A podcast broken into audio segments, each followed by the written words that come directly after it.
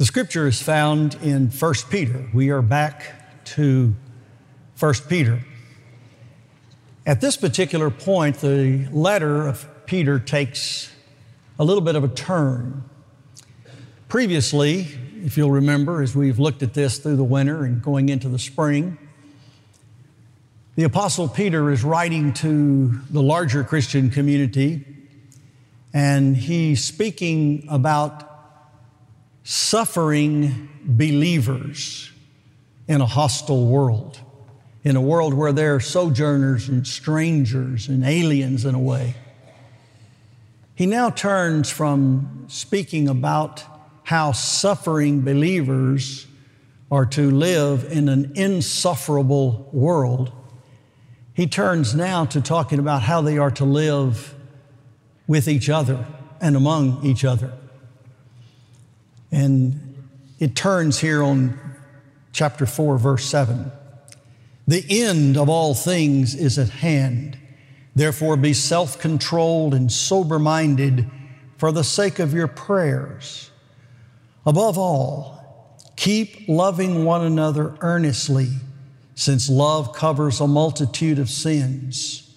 Show hospitality to one another without grumbling.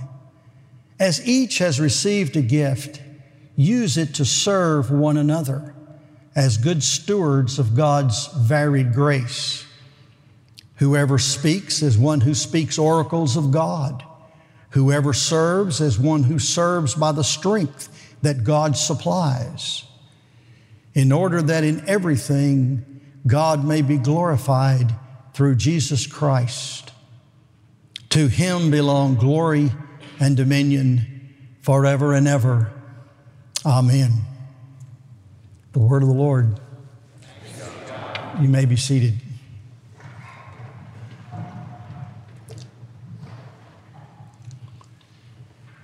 I learned a new word. Can't believe I hadn't heard it earlier in my life in study of Scripture, but it was buried in a commentary, the Anchor Bible commentary, one that I use as I study through these texts. And the word is primo petrophile. Isn't that beautiful? Primo petrophile. Well, you probably figured it out now. Phile is someone who loves. You know, an audiophile loves audio, music, things of that sort. And Petro is Peter, and primo or primo is first. So a primo petrophile is someone who loves the letter of First Peter. and that's me. But it's not only do, do I love it, and I know you do too, but you might be interested to know that it was probably the most used in a practical way, most expounded uh, or letter in the Apostolic Fathers. Uh, Clement, Ignatius, those men who lived right around the turn of the first century into the second century, used the letters of Peter, especially First Peter, as the basis of their pastoral care and pastoral ministry. There was a certain primacy to this letter. And I think that is self explanatory when you see Peter's heart. You know, Peter had been restored by the Lord when the Lord said, Feed my sheep, tend my lambs, take care of my flock. Three times he had denied the Lord, and three times the Lord affirmed his mission. And you remember Peter then was restored to ministry and given the shepherd's heart. A fisherman became a shepherd of God's people. He's been concerned about us. Peter is concerned about us because we live in a world that is hostile to our point of view. We live in a world where our Christian or believer's perspective on all things practically is different, at least, if not diametrically opposed to the prevailing viewpoints around us. We enjoyed about two and a half to three centuries of reprieve from that phenomenon here in America because of the founding of our country, which is founded upon pretty strong biblical worldview values and perspectives. But that's eroded, that's gone. Freud, Darwin, Hegel, Marx, others have infected the thinking of our people, and now predominantly we have a different view. The biblical worldview was that there was a teleos. That's the Greek word. It means end. It also means a consummation, a fulfillment, a close, a conclusion. It can also mean a goal or an outcome. It's used in the first chapter of this epistle where Peter says that you obtain the end of your salvation, the goal, which is the salvation of your souls. The teleos is the end, and that's the word that's used here in the very first of our text. The end of all things is at hand. We believe in the biblical worldview that there is an end because there was a beginning. Genesis, the beginning of all things, is where it starts. The biblical viewpoint is that there is the end of an age. We live in an age, we live in an epoch of time, and that the times are not only the creation of God, but they're in the providential hands of God at all times. No matter what it is, God is in control. And the perspective of the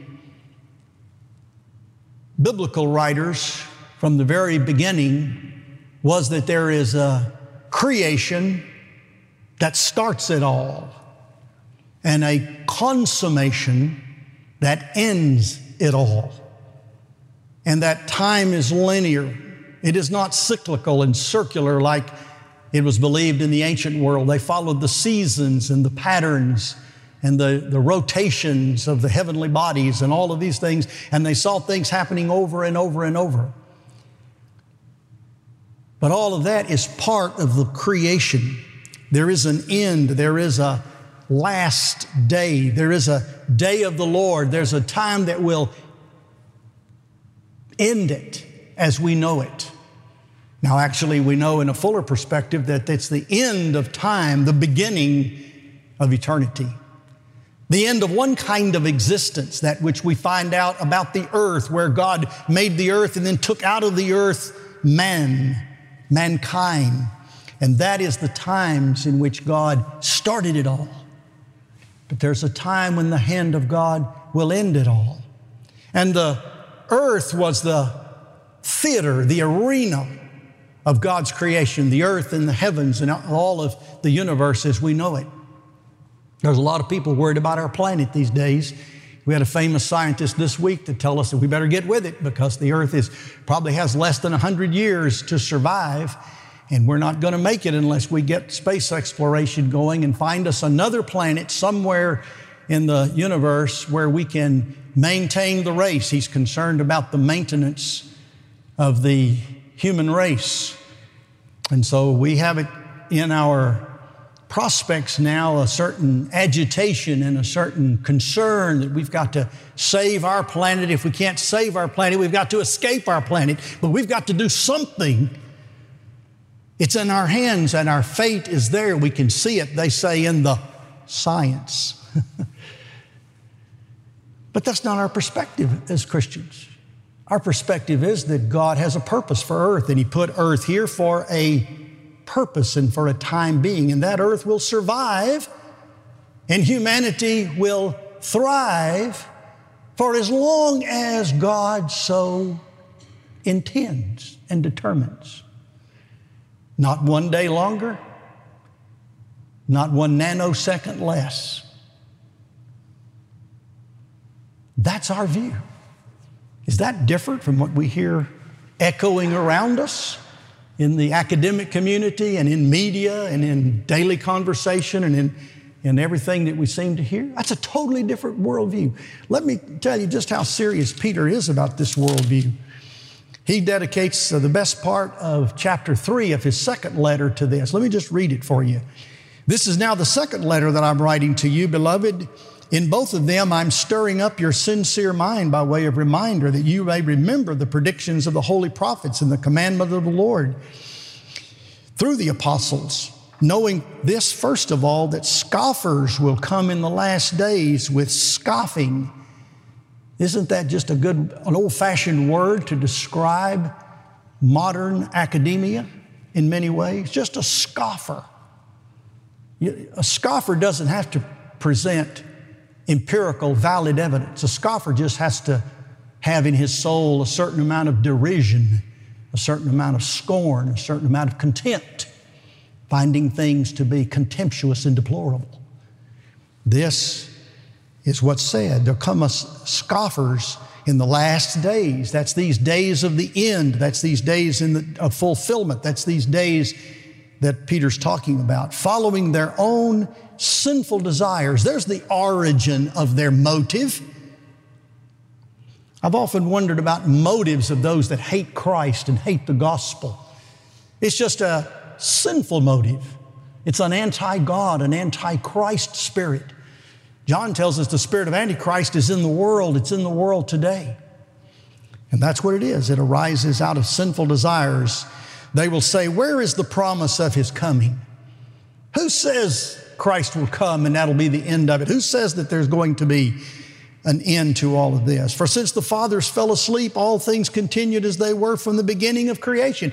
There's here a doctrine of uniformitarianism, that things have been uniform and, and standard ever since. There's no evidence or proof that there's going to be a second coming of Christ because look at 2,000 years have already come and gone.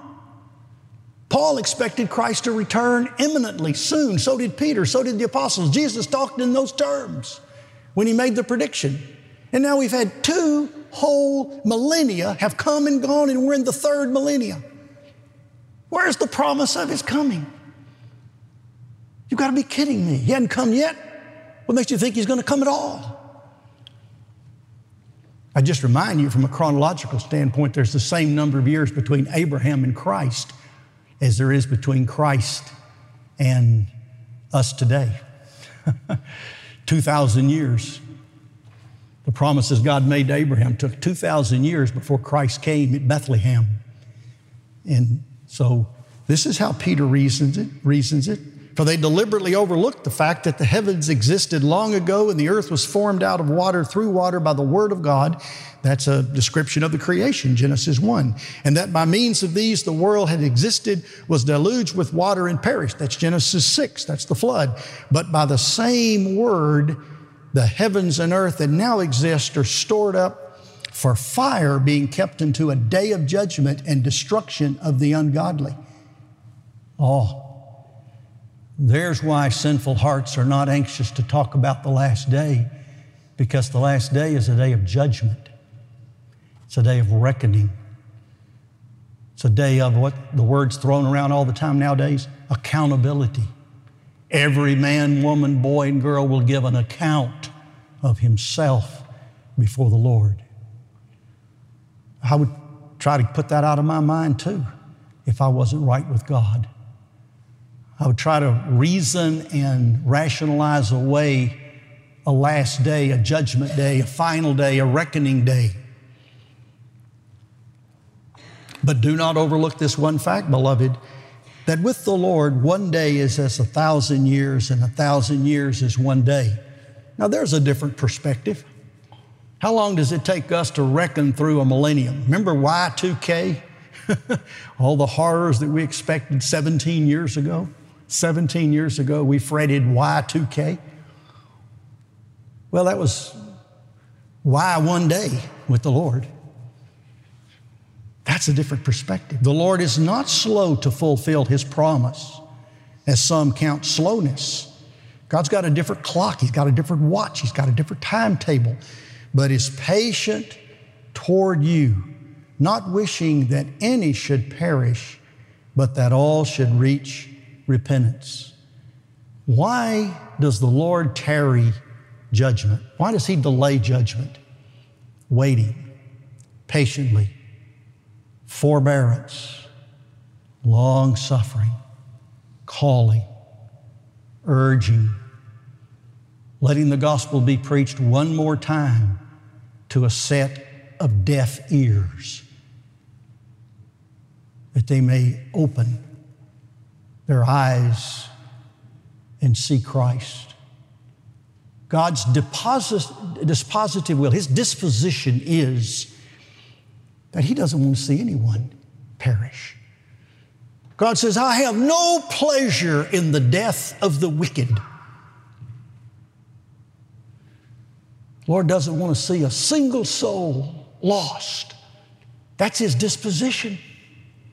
Yet sadly, we learn and we discover that all would be lost, for all have sinned and fallen short of the glory of God, but for the gracious work of God in regeneration and in calling. But the day of the Lord will come like a thief. And listen to this. Then the heavens and the earth will pass away with a roar, and the heavenly bodies will be burned up and dissolved, and the earth and the works that are done in them will be exposed. Now, that's a good time to be off the planet. If you want to find some place to escape that's not terrestrial, I would recommend to you the celestial. Heaven would be my recommendation. Find the path to heaven Find the way to heaven. Find the door to heaven, the gate to heaven. Find someone that's willing to take you on that last flight out. Since all these things are thus to be dissolved, what sort of people ought you to be in lives of holiness and godliness? Oh, there's an ethical dimension to all of this gloom and doom talk. The ethical dimension is it makes a difference how we live now. What is in prospect and imminent in view, the end of all things, makes a difference in how we live today in all ways. What sort of people ought you to be in lives of holiness and godliness? There's a couple of words you don't hear too much holiness and godliness. Holy means to be separated and cleaned up and straightened up and purified. That's what the gospel tells us is that Christ on the cross and the Spirit of God in our hearts are taking care of that work.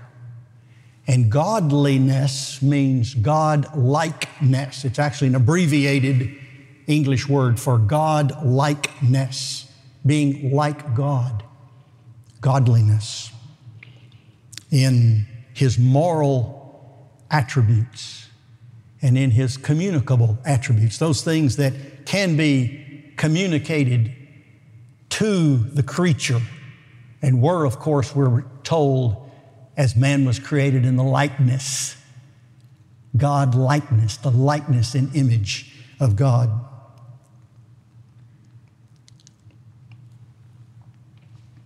Waiting for and hastening the coming of the day of God. Notice those phrases waiting for. We know it's coming, but we wait for it, and hastening the day, moving toward the day. It'll be a day of judgment. Why don't we take care of issues of judgment now? Why don't we look to the cross as our judgment instead of waiting for Christ to condemn us in our sins because of our anti Christ mindset and attitude, our rebellion and our sinfulness and our violence? Why don't we move that day of justice and judgment and righteousness? Move that day of salvation forward and make it something that's settled in our life. There is no condemnation to those who are in Christ Jesus. Are you waiting for the verdict of the judgment day? A verdict is coming. But in Christ, we've already heard the judge count, declare acquittal. No condemnation. Hastening the day, moving it here. Don't wait for it there. Take care of it here. Make the right decisions and the right living and the right perspectives now. There won't be any atheist in eternity. When I hear an atheist blaspheme God or someone curse God's name, I cannot wait for the day when God condemns them to an eternal hell. So, that sounds harsh. Well, I pray for their salvation, and I know the Lord can save. He saves, saves the chiefest of sinners. He saved the vilest sinner when He saved me. So I know He can, I know He will, I know He does. But if they're going to persist in that their whole life and die with cursing on their breath, as Christopher Hitchens did and others, then what's a just and righteous and holy and loving Father who proffered His own Son for their salvation and they trampled underfoot the blood of Christ every step of the way to Judgment Day? waiting for and hasting the coming of the day of God, because of which the heavens will be set on fire and dissolved, and the heavenly bodies will melt away as the, the heavenly bodies will melt away as they burn. Oh no, even if we find that distant planet in the next century and we're able to get there and we're able to find a, the conditions such that life can survive. And by the way, if you look at the entire universe so far, what we know, there's not another place anywhere except this orbit on this planet has the temperature, the water, the rains, the oxygen mix, et cetera, et cetera, to sustain life as we know it. But if we find that place out there in the distant star and we're able to get there on the rim of space out there somewhere, it doesn't sound like its prospects are all that good either. The heavenly bodies will melt as they burn. But according to his promise, that's all we have. We're, we're going to believe the word of God. That's all we've got is God's promise. Our whole hope hangs upon sheer, mere faith, belief, trust in what God promises. According to His promise, we're waiting for new heavens and a new earth in which righteousness dwells. Not sinfulness, not wickedness, not perversity, not rebellion against God, not atheism, not anti theism not bitterness and cursing, not strife and envy, not hate and violence, but righteousness dwells. I didn't even get started. Uh, good news is, Mark told me this morning we're going to be in this passage for a couple more weeks. So there may be a couple of more things there that I might be able to point out when we get there.